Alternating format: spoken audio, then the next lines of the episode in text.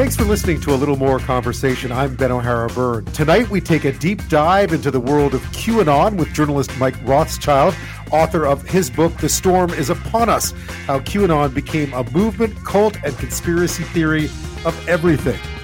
We continue our look into issues facing Canadian cities with food insecurity and over reliance on food banks and try to figure out why so many of the gaps in our social safety net are left to charities to fill and what real solutions might look like. BC has a plan to accredit more doctors trained abroad. We speak to the owner of one Kelowna clinic, a physician trained in Nigeria, about the details of that plan and where he believes more could be done. But first, it was a big day in Alberta politics as the government introduced Premier Danielle Smith's sovereignty bill in the legislature. The proposed legislation would grant Smith and her cabinet broad powers to rewrite provincial laws behind closed doors to push back against Ottawa. What will that accomplish? How much of an overreach is it? Will Albertans support the move? And just as Smith was explaining the legislation in a press conference, her predecessor, Jason Kenney, announced his resignation as an MLA. We'll look into his legacy as well. First up, the changing of the guard is complete in Alberta politics. It was pronounced today. First, a speech from the throne laid out new Premier Danielle Smith's plans, including for the Alberta Sovereignty Act, Bill 1 appropriately, or it's now known as the Alberta Sovereignty in a United Canada Act. Um, a key promise made during her United Conservative Party leadership campaign. The proposed legislation would grant Smith and her cabinet broad powers to rewrite provincial laws behind closed doors and most importantly here with an election coming up push back against ottawa smith says it's an important first step we are finally telling the federal government no more. It's time to stand up for Alberta. Bill 1, the Alberta Sovereignty Within a United Canada Act, is a first step in standing up for Albertans and pushing Ottawa back into its own lane. When passed, this legislation will create a constitutional legal framework for Alberta to push back against federal interference and encroachment. All right. So push back, I'm sure you got that. Ottawa, I'm sure you got that. What exactly the, any of that meant, uh, I have no idea. I have no idea. It was words, like a word salad. But it's important because it does allow cabinet to direct public bodies such as school boards, universities, and police forces to not use provincial resources to enforce federal rules deemed harmful to Alberta's interests. What exactly qualifies as harmful isn't clear. Uh, the government promises to follow court rulings and the Constitution in this, but says it would be up to the federal government to sue the province to resolve disputes instead of the other way around. We've been ignored for 10 years. The, uh, the former uh, premier, Rachel Notley, tried the climate leadership plan to get a better relationship with Ottawa. It failed. Uh, pr- uh, former premier uh, Jason Kenney tried to have a collaborative relationship with Steven Guilbeault in Quebec to get LNG export. It failed. We put forward an equalization referendum to try to start a conversation to change the relationship with Ottawa. It failed. So now we're going to try something new. Yeah, I mean, a lot of this is about an election coming up. What better way to fight an election than to make it about someone who's deeply unliked in Alberta, and that's the prime minister. So instead of fighting an election against Rachel Notley and the NDP, you try to fight a, an election against Ottawa and uh, the federal, you know, the prime minister. I grew up in Quebec. This is this is the oldest tactic there is in Quebec. Every election they do this. Every single election for years they did this. There's nothing, almost nothing new in this playbook, other than if you grew up in Quebec, maybe if you spoke French, you'd see where this was coming from. That being said, it is interesting and it is important what's been laid out today in Alberta in the Sovereignty Act.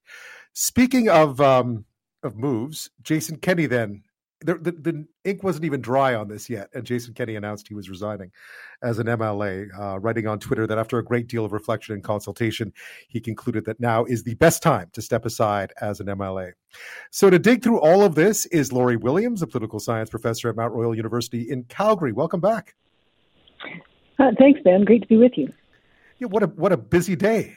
what a busy day! yeah, uh, uh, as always in Alberta politics, never a dull moment. Uh, let's start with the Sovereignty Act.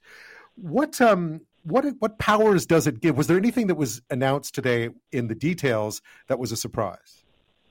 Yeah, the huge surprise is, of course, that the uh, the premier is saying that she will reserve power for uh, for the cabinet to change uh, Alberta legislation without going before the legislature to process that, uh, as typically would be the case.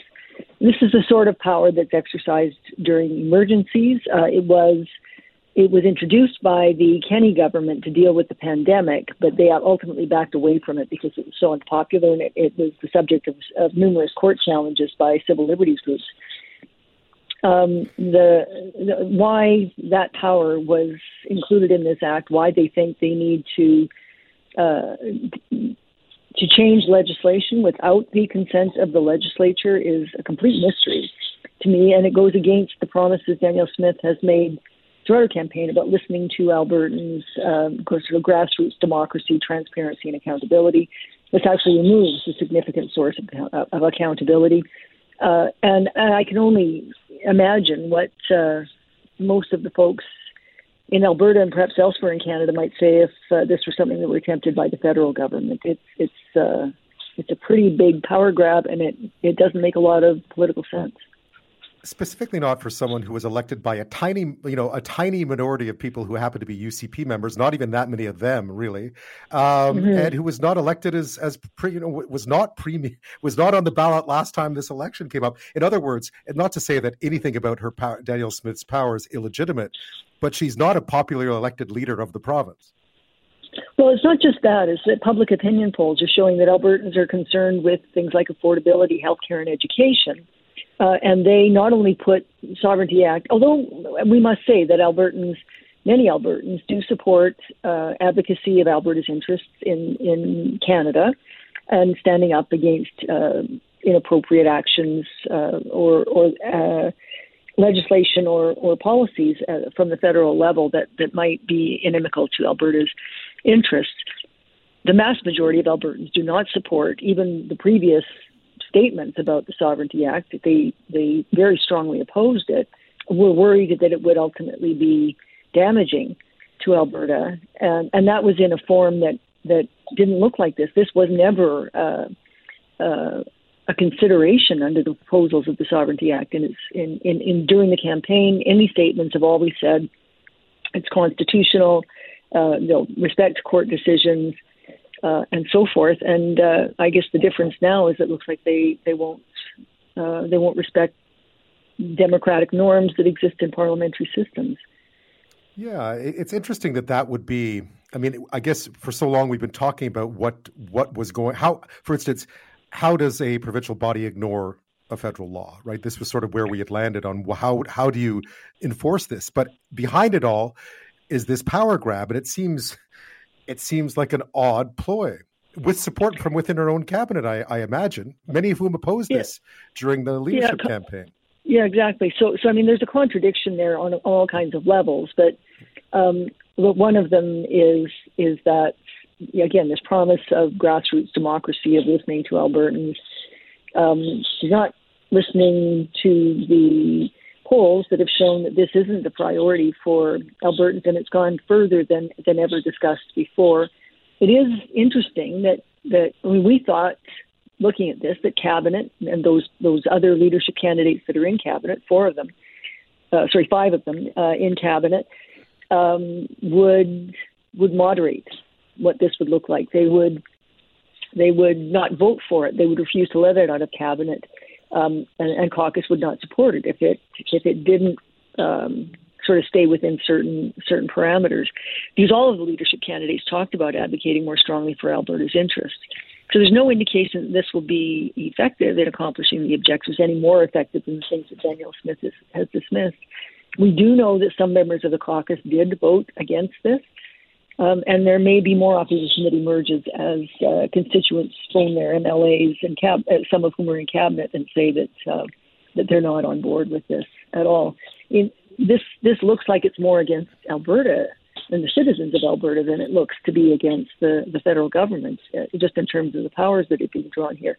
The legislation that's going to be changed is not federal legislation; it's provincial legislation. Yeah, I, I mean, do you do you get the sense that like so much of the first first little while of Danielle Smith's uh, leadership here that this is going to be something that gets floated out there, uh, public opinion uh, sort of backlashes, and then it's going to be walked back? Is that is that your sense here? I mean, this was clearly an election. This is about an election, right? This is about winning again. One gets the sense this is an mm-hmm. outsider's point of view, but this is really about setting up a battle between Edmonton and Ottawa, and you know, and sort of trying to cut Notley out of the picture. I don't think it'll work, but uh, but but this well, is an again, odd one. Yeah, it, it isn't, isn't a priority, not even close to a priority uh, for the majority of Albertans, and, and most Albertans oppose the previous sort of more moderate uh, descriptions of the Sovereignty Act. This goes way further than anything that uh, that that has been said or or discussed in the past. And and I, again, I just don't see the reason for it. Why do, why wouldn't you want to have legislative support? Um, I mean, she's saying that that that. Uh, something might be identified, and then it'll be up to cabinet what to do with it. But what they do will not be subject to, to legislative scrutiny. It, it just it's a complete unne- completely unnecessary uh, power, and it it looks as though she doesn't trust Albertans and their elected representatives uh, in terms of trying to discuss, debate, perhaps modify some of the, the measures that are being considered. Williams is with us. Half at Mount Royal University. We're talking about uh, the new UCP leader, of the new Alberta Premier Danielle Smith, the speech from the throne today, laying out some of their priorities for this legislative session, including the Alberta Sovereignty Act, uh, in which uh, the bill really en- enables her uh, to deem federal laws unconstitutional to some extent, allows it to make unilateral changes to provincial legislation, which has been the big talking point today. Um, Lori, if you look at what the federal government, how they should react, we've seen them. It's been fairly sanguine today from uh, from Ottawa. Uh, but re- what recourse does Ottawa have in all this? Do you think? Well, I I think we're seeing sort of a political choice saying that they're going to be focused on the things that are important to Albertans, and, and polling is showing that, uh, generally speaking, other things besides uh, the um, Alberta sovereignty within the United Canada Act are are their priorities, and so the uh, federal government could actually win some support, or at least diminish the opposition to to the Liberal government in Ottawa uh, by focusing on the things that the Albertans need help with.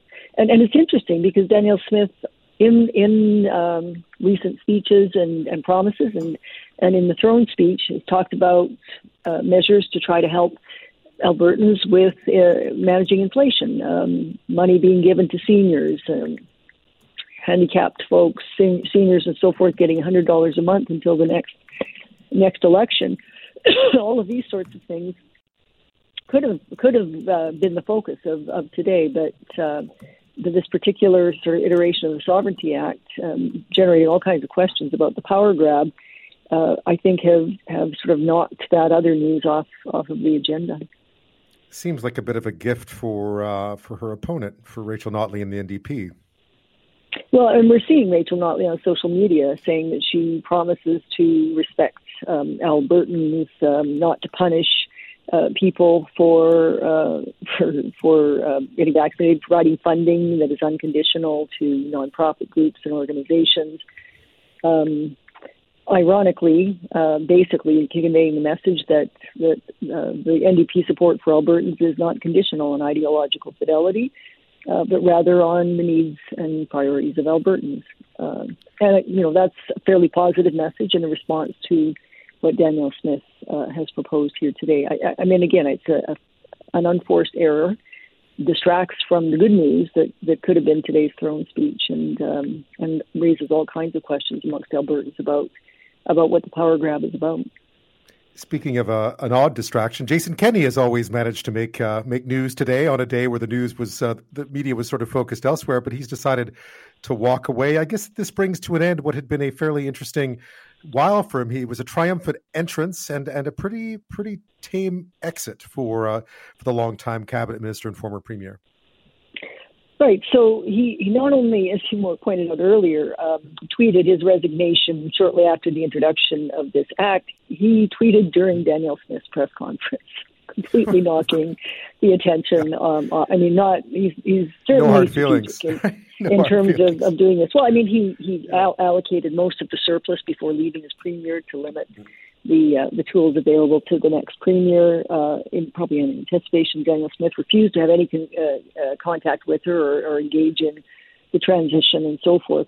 But it's kind of interesting too because Jason Kenney, and you'd think that Danielle Smith might have learned from this, but Jason Kenney, um, and Tyler Shandro, the current Justice Minister, was standing right next to Danielle Smith today, and Tyler Shandro was the Health Minister when they introduced Bill 10, the Public Health Emergency Powers Amendment Act, uh, which gave emergency powers to Cabinet to change legislation on short notice during a public health emergency. And that got so much blowback that they repealed that legislation um, within a relatively short um, period of time. I think, I think it might have been as much as a well, actually, no, it wasn't quite even a, a year uh, between between the enactment and the, the repeal of that legislation because it had been so soundly criticized from all quarters across the ideological spectrum.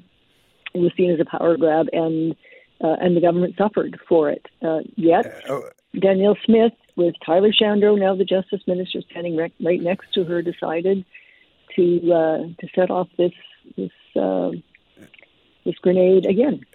Walk down that path. Lori Williams, we'll leave it there. Thank you so much, as always, for your insight on this. Yeah, thank you very much, Ben. Always good chatting. I've always been fascinated by conspiracy theories. I think everyone kind of is, you know, the unexplained, why things happen, the secret, you know, the truth behind things, not the official line. I mean, it's it's a, it's it's appealing stuff. They've been around forever, of course. You know, they go back as far as the death of Nero in 68 AD, the assassination of JFK. Of course, they cover all kinds of different events and phenomenon and so on. I mean, it's hard to imagine a major world incident that hasn't spawned a whole series of conspiracies around it. And they range from the mundane to the fascinating to honestly the downright dangerous. Around 2017, a new one arrived in that very long tradition, QAnon. It was really built for a modern age. It started online. Um, you know, the core falsehood at, you know, of it, and this is going to sound ridiculous, but this was the core falsehood. A group of Satan worshipping elites who run a child sex ring are trying to control our politics and media. That was the core of it. And of course, given that, it started up very much, much on the fringes. That you know, the people at the center of this were Hillary Clinton, for obvious reasons. Uh, you know, always much demonized on the right. Donald Trump was seen as a great savior in this whole story. Um, and it was, you know, it picked up a lot of press. You probably read about it. I read about it without really knowing what it was. You know, you look into it, but it was hard to really figure out what it was. A lot of it was sort of codified and it was a bit of a secret language. But then it became more mainstream. Fast forward a few years to 2020 and so on, and you know, with the lockdowns of the pandemic and uh, other issues, other societal things that were going on, and then really the 2020 presidential election, the notion that the election had been stolen. Uh, you know, QAnon was part of that. It, you know, it was part of the insurrection at the U.S. Capitol on Jan- January the 6th. Um, and by that point, an NPR poll in the States found that 17% of Americans believed in some of what was being peddled. Again, at the center of it all has been former President Donald Trump, both the object of adulation within the conspiracy and increasingly something that he appears to embrace. How much he really embraces it, who knows? He's often said he knows nothing about it except they think he's great, which is great. Uh, but at a recent rally in Ohio, this is prior to the midterms, he was campaigning for J.D. Vance, who went on to win. Um, there was some music being played under the former president's speech as the crowd, apparently simultaneously, not everyone, but a lot of people raised their index fingers in the air. To people in the know, the music sounded identical to the QAnon theme song, and this was a conspiracy theory salute. Here's what he had to say It was hardworking patriots like you who built this country, and it is hardworking patriots like you who are going to save our country. We will stand up to the radical left lunatics and rhinos, and we will fight for America like no one has ever fought before. Yeah, you recognize the voice. The music is really what you're supposed to be listening to there. Um, now, the conspiracy itself kind of moved into mainstream politics, perhaps not in a huge way. Marjorie Taylor Greene of Georgia, probably the most famous of these, Lorraine Boebert, uh, also famous as well in all this. Marjorie, rather, I'm getting that name wrong. Um, but the midterms show there was some limited appeal there. You know, those who who espouse conspiracies didn't do too well. Uh, about 20 made it onto the congressional ballot in November. Only two, uh, including Greene, were actually elected. But meantime, the movement has been evolving, growing, leaving behind its roots, moving into other countries, including Canada. So tonight we're going to learn more about its origins, the evolution, and the threat that it poses. And to help us do that is journalist Mike Rothschild. He's the author of a book called The Storm is Upon Us How QAnon Became a Movement, Cult, and the Conspiracy Theory of Everything. And he joins us from Los Angeles. Thanks for your time. Oh, thanks for having me. I, I, think oftentimes people see QAnon written about, spoken about, opined upon, but aren't exactly sure what what that means. So this all started about five years ago now. It did, and the the answer to the question "What is QAnon?" almost depends on when you're asking it. For the first three plus years of its existence, really up until Joe Biden's inauguration, Q was a movement that was focused on Donald Trump carrying out a secret purge of the deep state and the Democratic Party and the Hollywood and business elite. All this would start with a tweet from Trump where he would say, My fellow Americans, the storm is upon us. And then there would be a vast unsealing of, uh, of indictments, and all of these hundreds of thousands of people would be snapped up and tried in the field, and the verdict would always be guilty, and the punishment would always be death. And there, there was this very built out story that went with QAnon. And, you know, it was always about to happen. It was soon, it was a few weeks, it was, we just need to get a few more things in order. You know, this is such a big upheaval. It all has to be perfect. And then suddenly Trump wasn't the president anymore. So the idea that he could uh, enact a purge of the deep state on Twitter, which he also wasn't on anymore, it really had no power anymore. He couldn't do it. And of course, a, a person with a more logical bent would say, well, he had all this time to do it. Why didn't he do it? Why are we still talking about this? But of course, when you're really deeply enmeshed in a conspiracy theory, you're not talking logically. You're not answering very simple questions. You, you're so desperate to believe it you're so desperate to keep the story going that you'll do anything and you will believe anything. And so now we're at a point where Q is a much more mainstream philosophy. It's much more about just, you know, election fraud in general and COVID 19 being a hoax and cancel culture and the culture war and all of this kind of standard right wing Republican stuff. It's not so much about a purge of the deep state. It's not so much about the occult. You know, those things don't have a lot of power anymore but Q's philosophy is really very mainstream in American conservatism now. Yeah, I mean, I mean, you've spoken about how it went from being, you know, a sort of a cool secret club, as you you meant you described it, into really something that you hear about quite frequently coming out of the mouths of certain people running for office. Even, I mean, people of influence, to be honest. Right. They don't talk about the really bizarre aspects of it. They don't talk about the the the decoding and the numerology and sacrifices and rituals and baby's blood that stuff is not really appealing to most people but q is now very appealing as kind of a, a way of seeing things as saying well you know they they took the election from us and they forced lockdowns on us and what are we going to do about it how are we going to fight back Q becomes much more of a method of kind of organizing information. And of course, the things that QAnon believers think are true are so popular in American conservatism that you can't really push back against them. You, you can't be a Republican in, in many instances if you don't believe that the election was fraudulent. So you now have a, a movement where the, the mythology of it is very mainstream, even if the really weird aspects are, are not really talked about anymore. Um, who is Q? So people understand. And and and fascinatingly enough, how did one among so many conspiracy theories out there? How did that one catch on? Well, that's a great question. And I think it really goes to a lot of the history of, of what went into QAnon. And I write about this quite a bit in the book, you know, these long running scams and frauds and, you know, anti Semitic tropes going back to the Middle Ages. But to me, what really caught on with Q, why the the QAnon meme caught on when a lot of these other things, a lot of these other anonymous 4chan posters like FBIAnon and White House Insider never got any kind of real traction, is because it really revolved around Hillary Clinton being arrested. And the American right has basically been in a kind of trance for the last 30 something years over when is Hillary Clinton going to get what's coming to her? She's involved in all of these horrible things. She and Bill are the worst people on earth. They get away with everything, going all the way back to things like Whitewater and Travelgate, you know, these conspiracy theories that are, seem like they're from a, another generation, and they really are. But Q really focused in on Hillary Clinton getting arrested. That was the first Q post was Hillary's going to go down. And I think a lot of people who maybe would have looked kind of sideways at some of these things looked at this and went, finally, it's going to happen. The thing that we've dreamed of for so long, and, and, and they just talked themselves into it being real just because they so desperately wanted it to be real. It reminds me of seeing sort of certain tabloids at the grocery store in the early 90s. I mean, it's, it's sort of the same, it's recycling the same narrative. It's totally the same narrative. Yeah. When we look at it now, though, and you mentioned it's become the conspiracy of everything, it really has evolved into something quite different. How dangerous do you think that is when you have a segment of the population who, I mean, people have always believed in conspiracies, right? I guess what makes this one different from conspiracy theories and theorists of the past?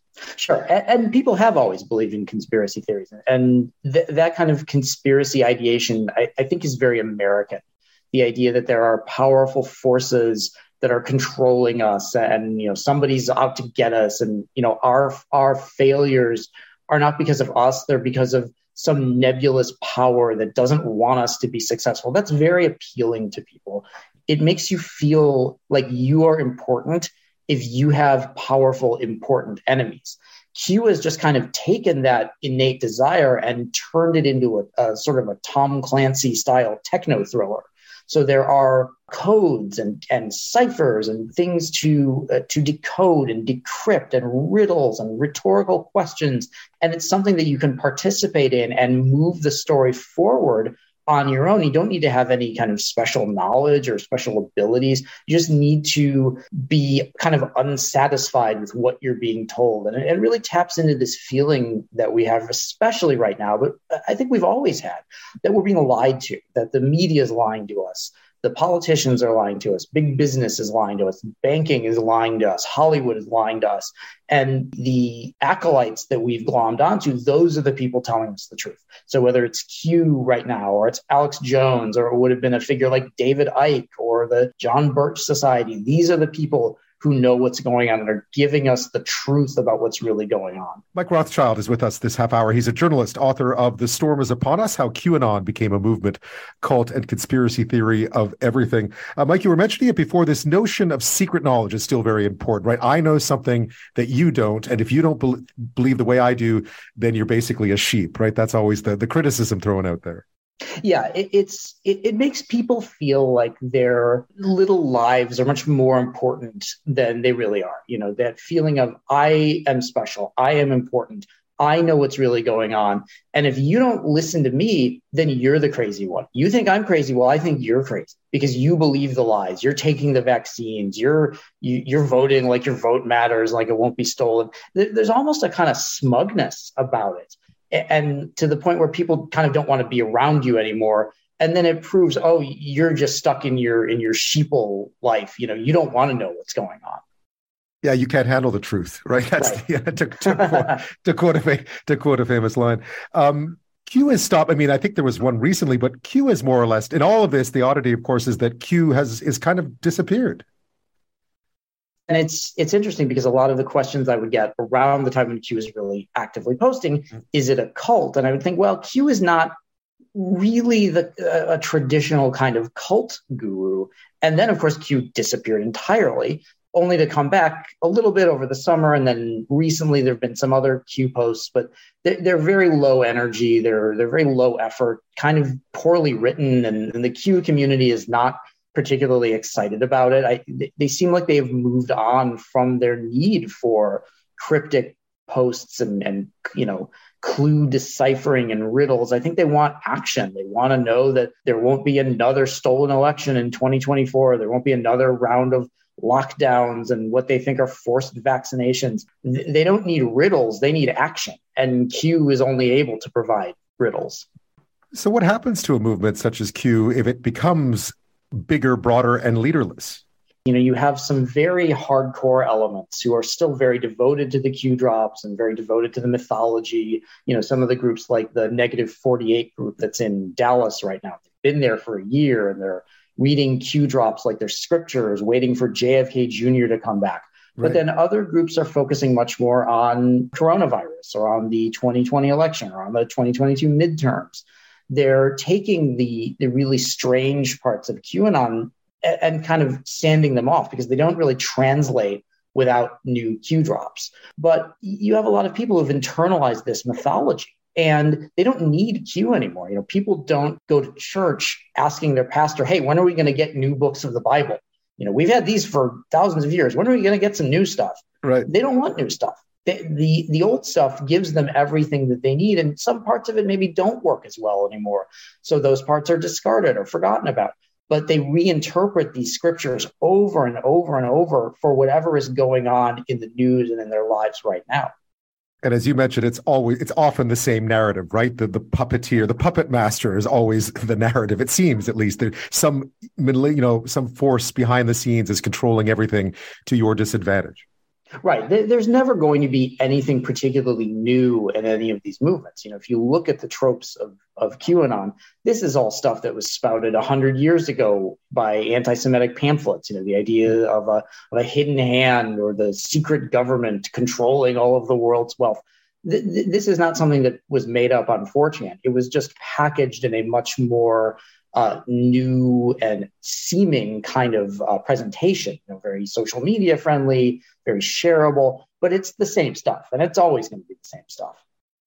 When you look at the social media aspect of this, uh, it, it, there had been sort of, at least on some of the more mainstream social media platforms, such as Twitter, there had been sort of a concerted effort to try to get rid of some of this stuff. We're seeing it come back, though, aren't we? Yeah, we really are. And for a long time, Facebook, Twitter, YouTube, they really had no idea what to do with any of this, and they really didn't do anything. Um, you know, Twitter allowed this to to prosper with no oversight whatsoever. Facebook really was the same during the early days of the pandemic.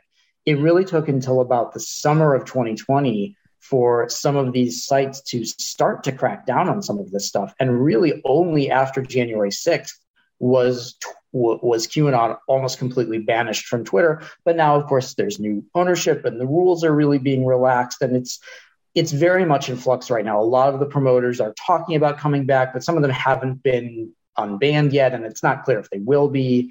Um, you know, they're also really liking places like Telegram and Truth Social, where there's not much oversight and they can kind of say what they want, and it's easier to monetize a lot of what they're doing. So it's it's really still very much up in the air how the new Twitter ownership is going to affect the conspiracy movement.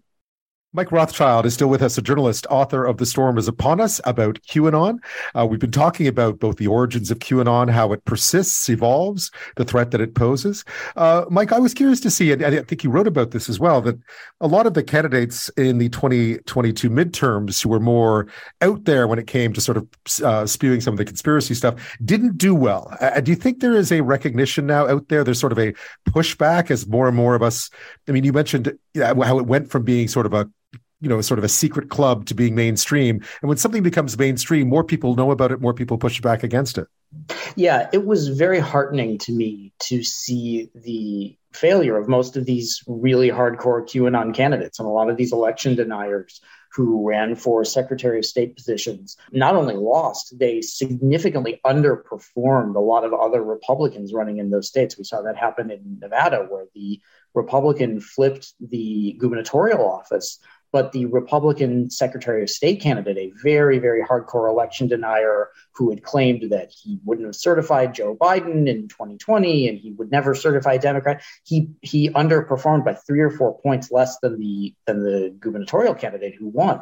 So I think it was really a lot of Americans saying we'll accept a lot, but there are things we will not accept. We, we are not quite ready to be the generation that abandons uh, representative democracy in the United States. It, it, made me feel good. You know, it made me feel like maybe there are people who are listening, and maybe there is just a line that you can't quite cross yet.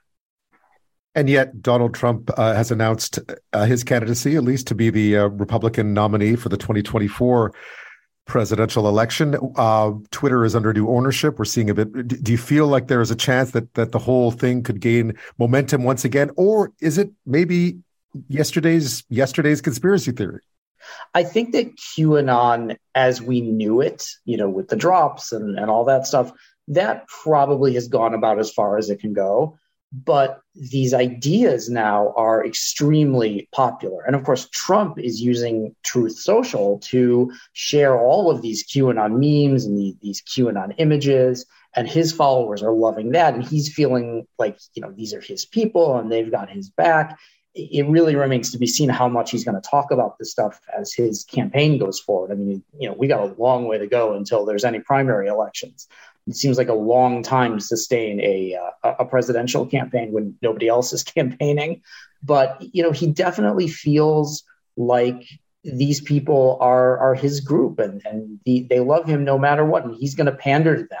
And I think a lot of other Republicans are maybe just a little bit tired of it and a little bit tired of Trump sucking all of the oxygen out of every single room he goes into.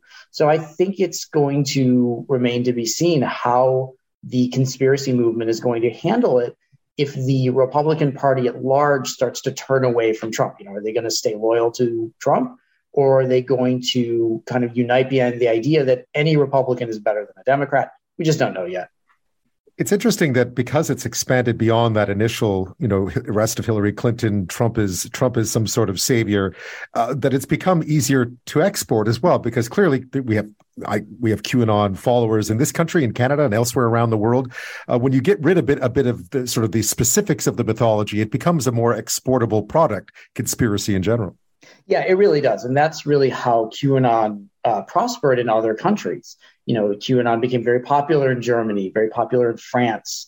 Um, it be- became very popular in Japan.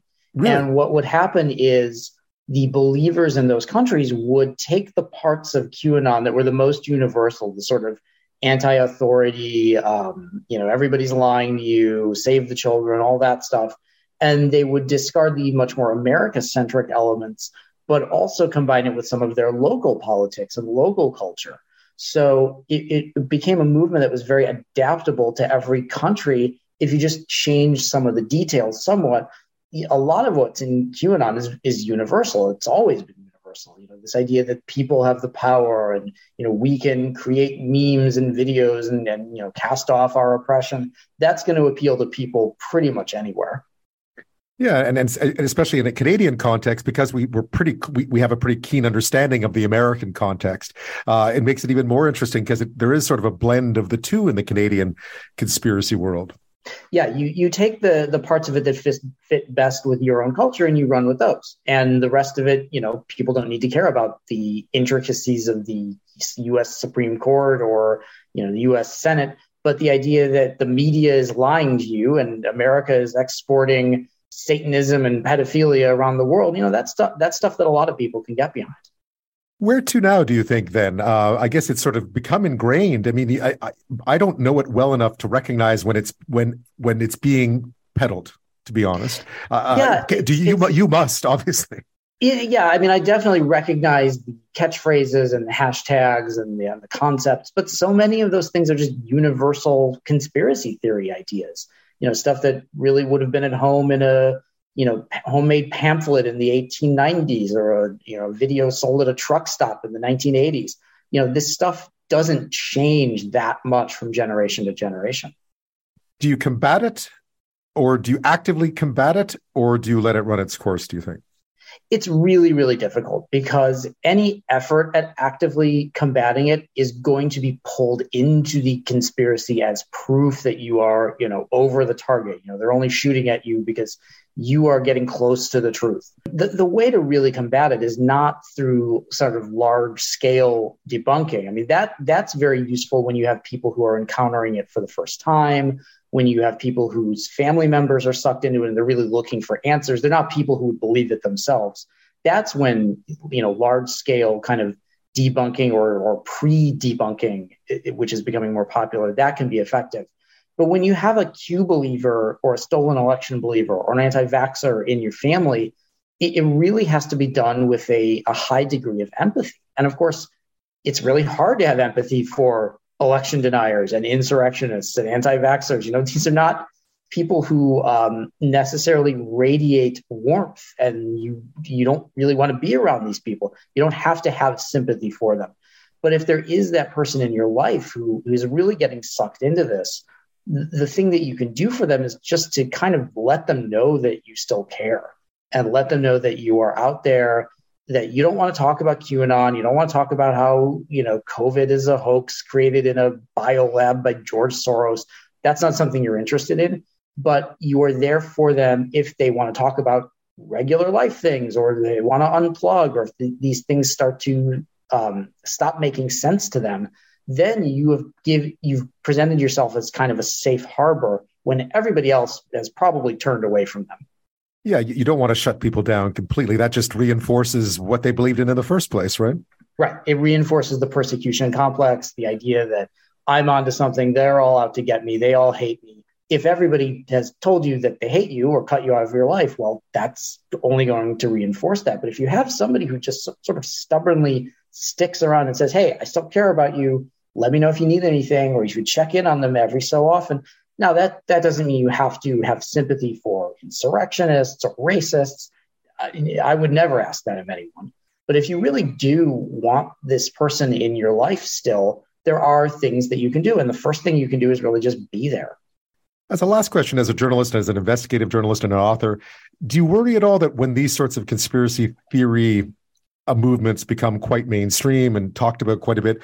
I mean, it's it's important that we still question, right? It's important that we doubt. Um, but when something like a QAnon comes along, it starts to blur the lines between conspiracy and just and normal skepticism, and that can be a little strange to navigate. I imagine. Oh, absolutely. I, I you know I think that we should question what we're told. We should you know seek answers. We shouldn't be satisfied with just sort of pat statements and, and you know being fobbed off with with you know giveaways or things like that. We should always be skeptical particularly of claims that don't make a lot of sense. The problem with qanon is that it doesn't make a lot of sense and it transforms you into a person who thinks that you are questioning everything. In reality though you're just shutting yourself off from not only your your life but of of being able to trust and to appreciate things. QAnon turns people very cynical, very bitter, very dour. And I don't think healthy skepticism should involve any of that. Mike Rothschild, thank you so much.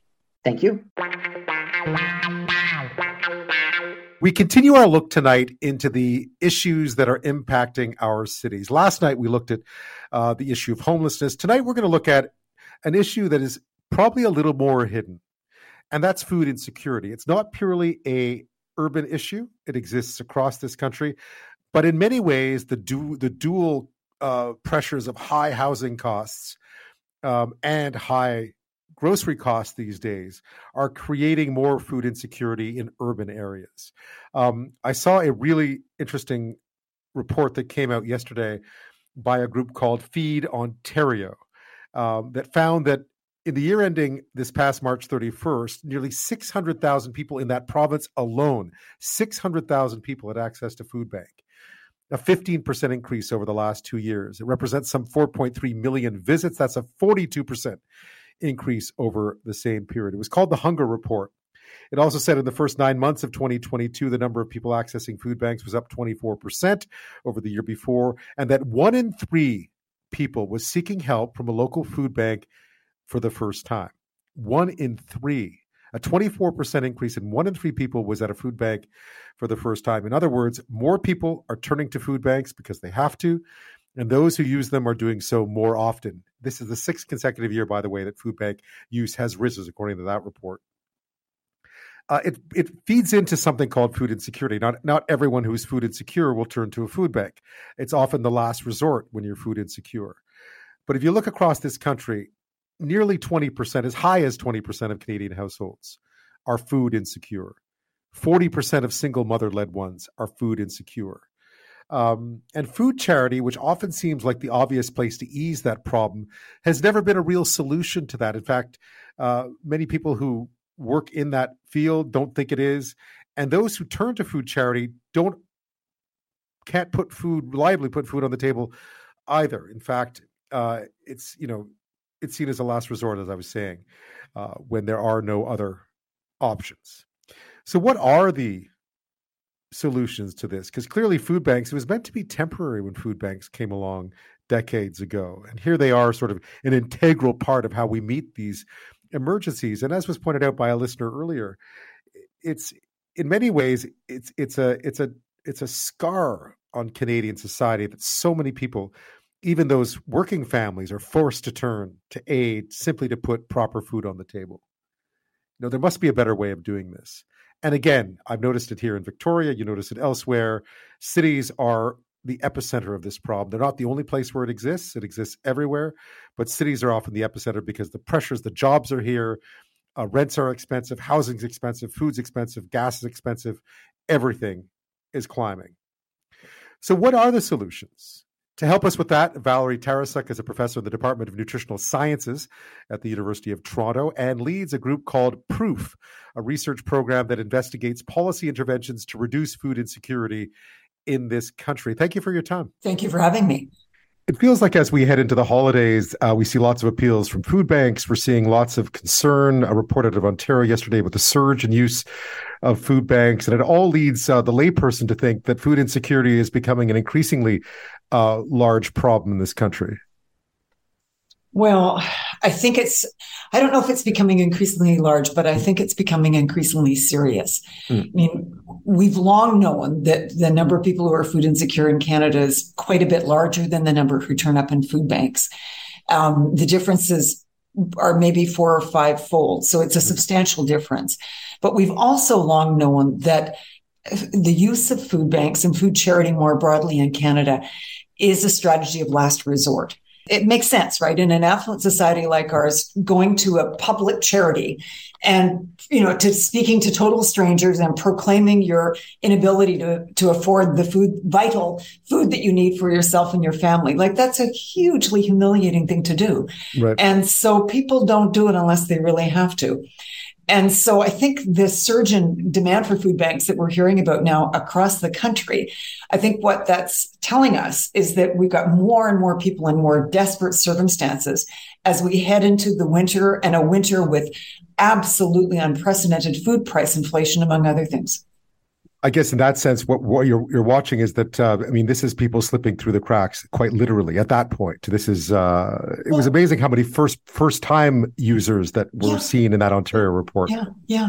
I have to take you up on this uh, slipping through sure. the cracks phrase because I you I've said that myself. Right.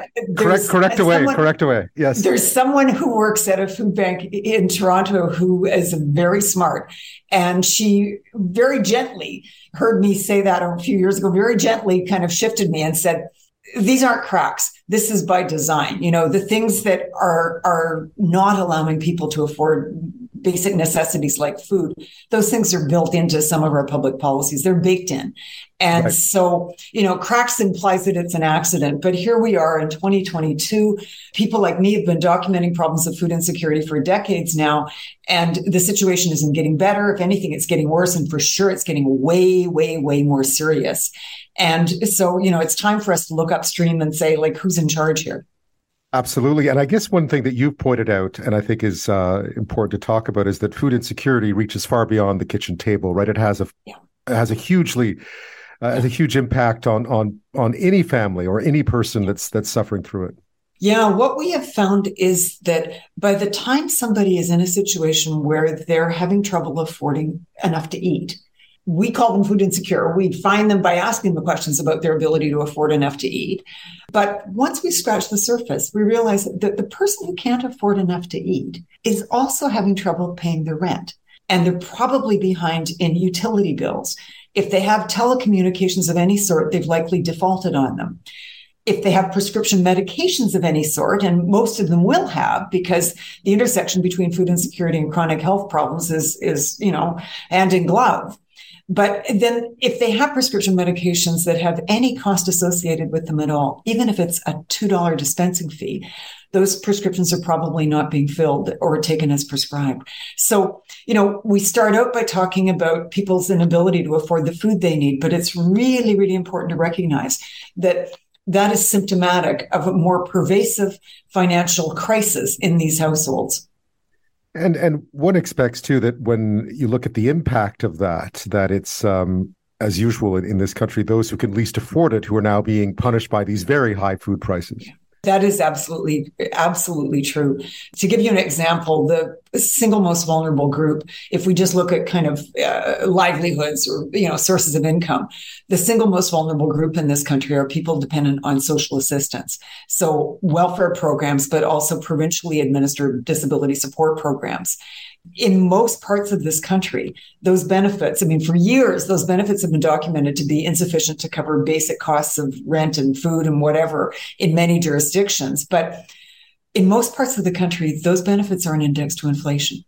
So as we've moved through this year with, you know, the price of eggs, the price of milk going through the roof, the poorest people in our provinces, in most provinces in this country, the poorest people have become poorer because those, their benefits haven't been increased. It really speaks to some very fundamental problems with our public policy machinery, right? That how, how could we let that happen? You know, I mean, how would we expect somebody on welfare to somehow be able to absorb these continually rising prices, especially of this magnitude? And especially just how universal it is because we see the cost of housing jumping mm-hmm. uh, as well as the cost of food. Food is almost like the final sort of the final cut right uh, so to speak. That's right. Our reliance on charity and this is always something we've been talking about sort of problems that cities face this week and i know this is not necessarily an urban issue food insecurity but it feels like urban you know often within an urban environment you know housing is more expensive uh, and so forth our reliance on charities has, hasn't seemed to have gone away either. I was reading an interesting article speaking of your many decades of work in this. You know, the food banks were set up many, many years ago as a temporary solution to a temporary need. And here we are 40 years later, still uh, more reliant on them than we've ever been before. Yeah, that's right.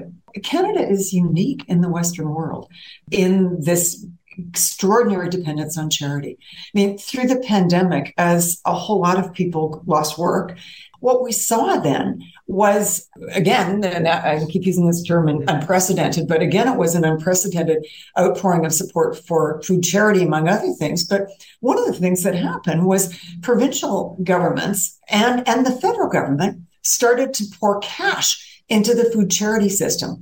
And we saw, you know, cabinet ministers making speeches saying, we're not going to let any Canadians go hungry. We're going to give millions of dollars to this ad hoc community based charity system that you know, for 40 years now, the people who operate that system have been saying, look, we're not the solution. We can't do this, right? We're not, you know, we're just a stopgap. We're just a band aid. Like, you know, what we've seen that I think is really worrisome is uh, the merging of that community based response, you know, seat of the pants operations with federal and provincial policy now to say, well, you know, we're going to do this. I mean, we recently, I think as recently as last week, there was an economic statement in Alberta by that with the premier in Alberta mm-hmm. that was pledging, I don't know, $20 million to food banks going forward. And I mean, if there's one thing I know with absolute certainty, putting more money into food banks will not reduce the prevalence or severity of food insecurity in Canada. It hasn't yet, and it's not going to. And, you know, adding more millions isn't going to change that. The reliance on food charity is, I mean, it's part of the problem right now. It's not part of the solution. Valerie Tarasuk is with us, a professor in the Department of Nutritional Sciences at U of T, also the head of Proof, a research program that investigates uh, policy to reduce food insecurity in this country. And we come to the solutions because you've been talking about them for a long time, but it feels like when we hit these sort of, you know, coming out of the, the the the height of the pandemic into a period of high inflation, where it feels like a lot of people have been really I mean, I hate to use the term sort of beat up by the system, but it feels like it's real hard for a lot of people to make ends meet these days. And we've been hearing about that for a long time, but it feels more acute now than it has in the past. What needs to be done so that maybe we could take opportunity uh, from all of this to build back better? As not to use that awful cliche, but this is an opportunity to build back better when it yeah. comes to some of these core issues. Yeah, yeah. Well, at the end of the day, somebody who's not able to afford the food they need is somebody who doesn't have enough money. Yeah, um, that's simple, right? It's, that's that well, simple. you yeah. know, I mean, it it's, is. It's, yeah. you know, there's a bit, probably a bit more to it than that, but we're never going to know what else there is to it until we deal with this fundamental income problem. You know, when we look at who it is that's food insecure in Canada, I mentioned earlier the very, very high prevalence of food insecurity among people relying on social assistance. So provincially administered programs, and about two thirds of those people will be classified as food insecure.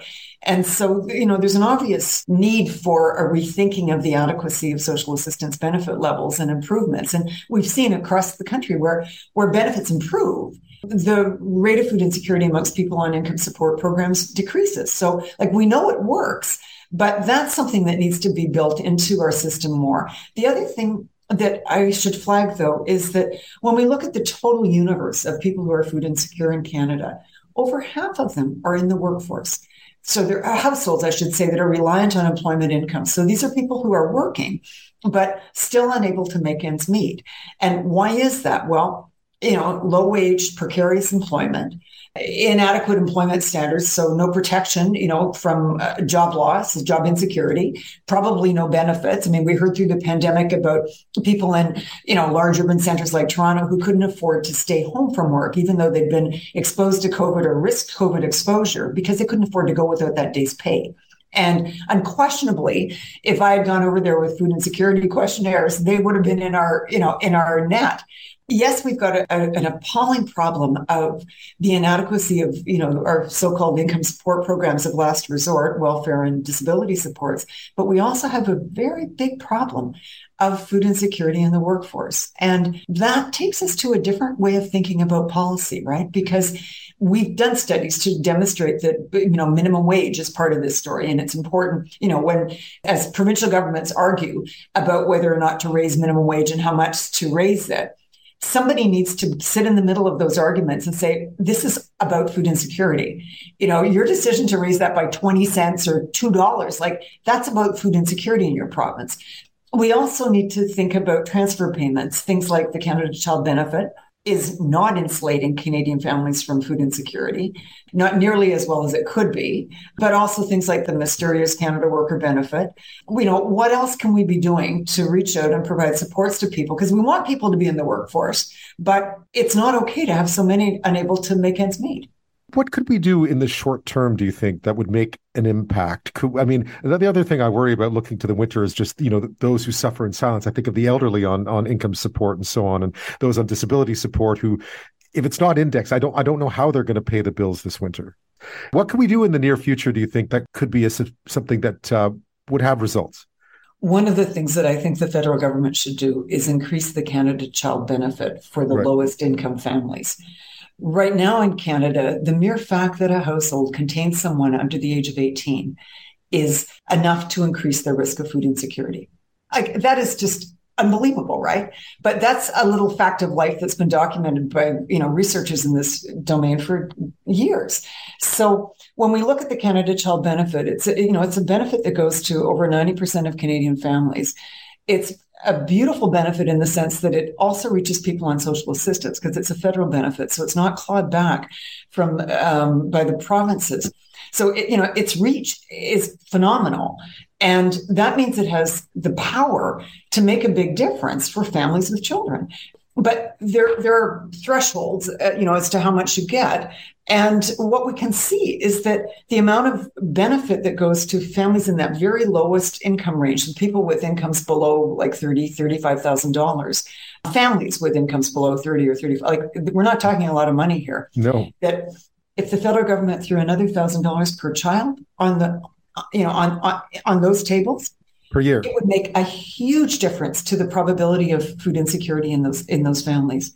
And now, okay, where would they get that money from? Well, earlier I said that the Canada Child Benefit goes to over 90% of Canadian families. Think about that. That means that the Canada Child Benefit is going to families with incomes like over $200,000. Right. They don't, need, they don't need the Canada Child Benefit. So, you know, this really is a bit of a Robin Hood story, right? That if we simply pulled back a little bit of the top end of that benefit and gave it to the bottom end, we can make a huge difference. So, you know, you asked about like, what can we do in the short term? Honestly, this is low hanging fruit. You know, we have yet to see policymakers at the federal or provincial level really seriously saying, okay, what, what's in my toolkit? Child benefits is a very simple one. It could also be working at a provincial level in many provinces. Valerie Tarasuk, we'll leave it there. Thank you so much. Thank you. BC, meanwhile, uh, has a new premier as well. David Eby has been premier for a little bit now. He's uh, embarked on quite an aggressive number of announcements. He's really trying to put his stamp on things quite quickly. One of the things that he uh, said about doing very quickly uh, was to try to pass legislation, or at least bring in new rules that would allow more doctors trained abroad to get their accreditation to practice here in BC. The numbers are pretty easy to figure out. Across this country, uh, will be short roughly 45,000 physicians by 2028. Family doctors account for about three quarters of that. We'll also need to train or hire 30,000 more physicians by 2028 just to maintain the average doctors per capita that is similar to our OECD peers. So, again, one obvious way to do that is to take advantage of those who've already trained, who are already here or would like to come here and practice medicine. Uh, so BC have announced new rules over the weekend. They include tripling the number of spots in the licensing program from just 32 to 96 by March of 2024, introducing a new associate physician program, allowing medical grads abroad to start their accreditation process before they arrive here, and creating a, creating an expedited track for U.S. physicians. Here is uh, Premier Eby. What you've heard today is cooperation between the registrar, between the doctors, and the Ministry of Health to make sure we don't leave any health professionals sitting on the sideline while families are looking for a doctor. Getting those doctors into work to the extent that they're able to do so as quickly as possible and focusing on making sure they're delivering care for British Columbians is what underlines this announcement. Uh, that is uh, BC's Premier David Eby over the weekend announcing uh, the plan to uh, help more foreign trained doctors or doctors trained abroad uh, receive accreditation in this province. Well, one person who knows a lot about this is Dr. Toye Oyelese. He is owner of the Westside Medical Clinic in West Kelowna, BC. Uh, Dr. Oyelese was trained in Nigeria.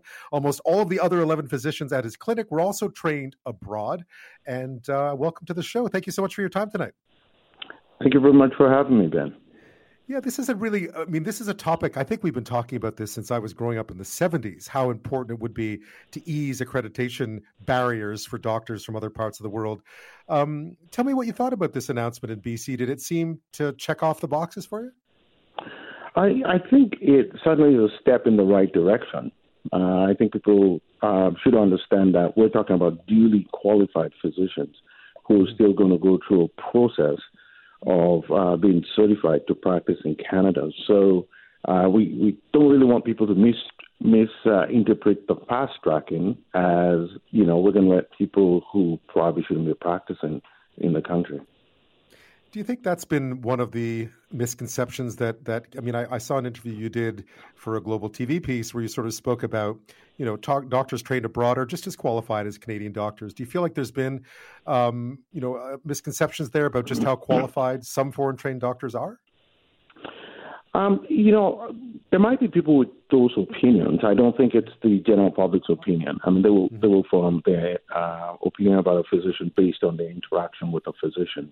And uh, oftentimes, when people come in, not really knowing what to expect, they're pleasantly surprised, you know, when they leave at the level of training, um, you know, of these physicians. But um, when politicians are making statements like this in public and talking about uh, wanting to get people in a hurry, uh, it's a natural reaction to imagine that maybe what you're getting in a hurry um, is not as good as what you have at home.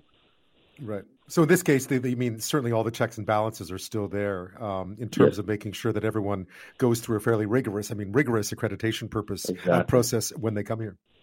Exactly, and and you know, part of speeding up the process might involve allowing them to start practice ahead of getting all the requirements, but they still need to get all the requirements within a defined period of time, and, and those who don't won't be allowed to continue.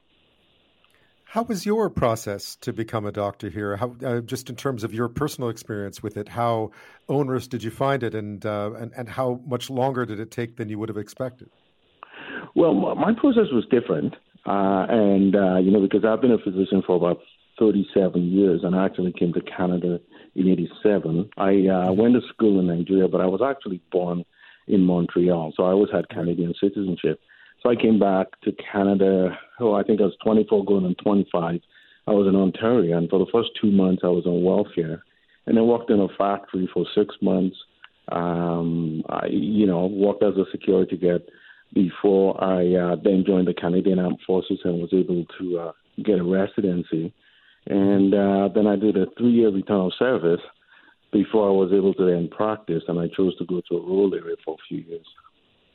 So a little bit colorful. Yes, that's that's that's quite the uh, quite the journey from uh, from Montreal through to Ontario to the Canadian Forces to West Kelowna. Um, but you do you've hired a lot of different uh, of doctors who've been trained abroad. Uh, do you hear different stories of, of, how accreditation here worked and whether they felt it was uh, worth you know whether they felt it was it was the, the barriers were too much? Yeah, I mean you know they, there have been progress that's been made, but but a couple of uh, you know, uh, my two last physicians actually came from the UK, and and uh, getting them fully licensed um, took about six to eight months. Um, so it was definitely a slow process, and some of the things they had to do were actually fairly cumbersome and probably unnecessary. So there's a lot of room to streamline the process. Um, uh, you know, but again, like I said, they they still don't scrimp on quality and there's still some very stringent requirements from the college that the physician is still going to uh, still going to have to have prior to practicing. Yeah, in, in that sense, um, I, I, guess a lot of this, I mean, from province to province and so forth, and and, and just the, the, way the whole, I mean, we've talked a lot about how within the whole crisis in the healthcare system, how a lot of it has to do, in some senses, with bureaucracy, and it's difficult, right? Um, how has the experience yeah. been then for your for i mean i know that one of the things that came up in the bc plan was to allow more doctors trained abroad to work in suburban and urban areas as opposed to more rural and remote unlike where you started uh, your your journey. Was, was that something that you think will make a difference? I you know i i think it's a yes and no answer. I i think that having people more people in would help alleviate the problem. It may not necessarily solve the problem if there isn't a retention plan in place.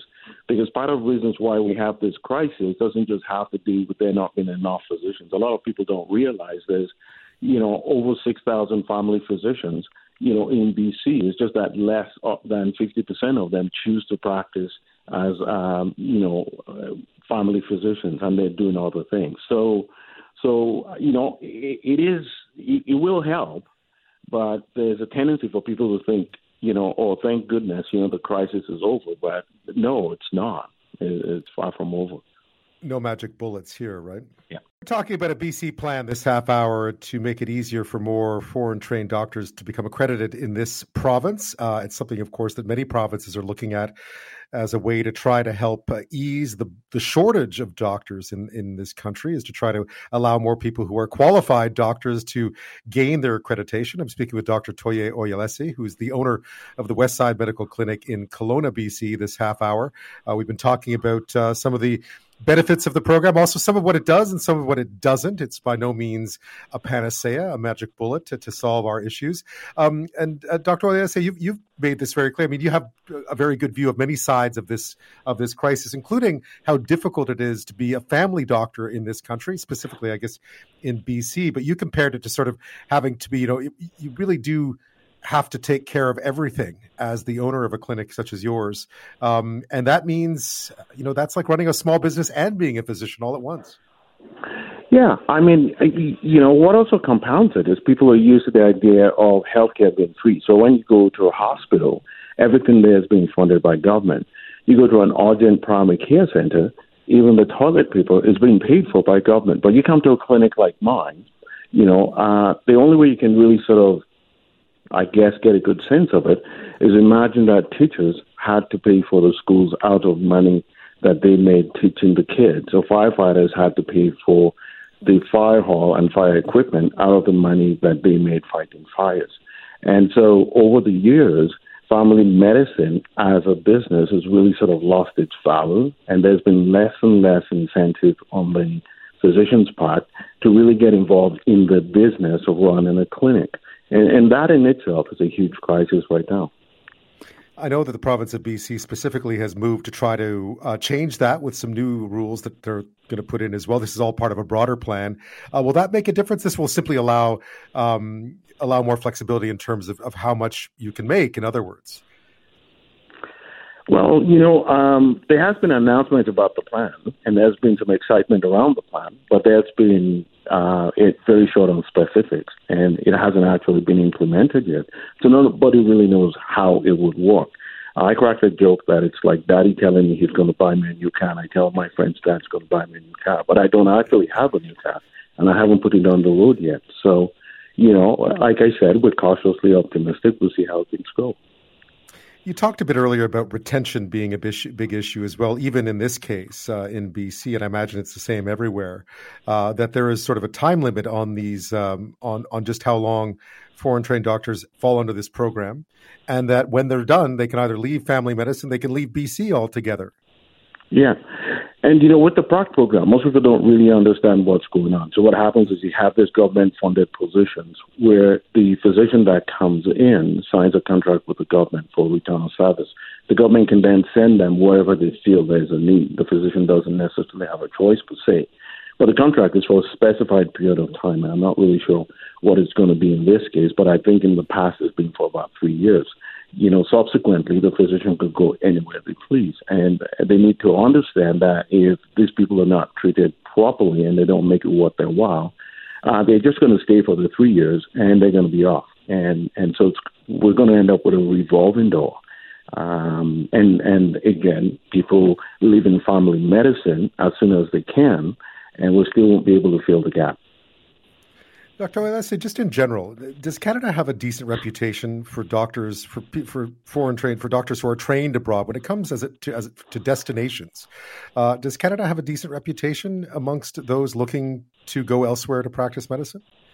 I, I think we still do. Um, I think because Canada as a country has a great reputation.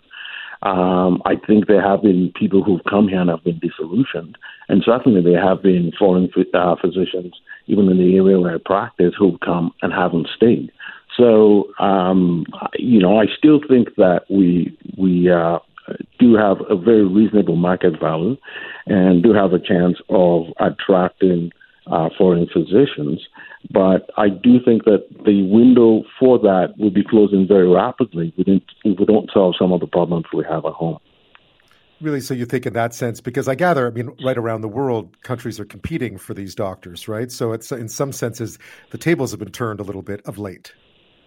That is correct. Yes, you know, um, there are there are other countries that physicians want to practice in, so it's not a it's not a slam dunk simply because we want those physicians. Now, you know, we're, still probably going to be able to attract physicians from third world countries but we might find it more and more difficult to attract physicians from quote unquote first world countries. Right, such as at your practice, you have doctors from, from Britain, you have doctors from from many places, right? That is correct. Yes, and and uh, you know we have to understand that the programs that we're having these physicians come from are just as good as the programs we have. You take, for example, the physicians who I have come from the UK have actually had to go through a three-year family medicine program, you know, prior to coming here. Our program right now is only two years. So even even more training, and of course, uh, one of the things that was interesting is this ability to allow doctors to do some of this accreditation while they're still wherever they are were before. It doesn't necessarily have to be their home country, but it is something. It's the country they've been trained in. Yes, I, and I think that is a great idea because what they're basically doing is streamlining the bureaucracy. There's a lot of bureaucracy involved with them coming here. There's a lot of duplication of what it is they have to do. There's a lot of wait time to do something that you know really is going to take about five minutes. You take, for example, the last physician I had had to wait about a month to be able to get an interview with a registrar to get his license. And the interview essentially took about 10 minutes. And it was really quite anticlimactic for him because, you know, now it's all over. I mean, things like that could have been streamlined. And, and I think that that's sort of what they're talking about is looking at all those areas where they can make things work better and faster and getting people here. Well, Dr. Oyelese, thank you so much for your time tonight. You're welcome, Ben. Thanks for having me.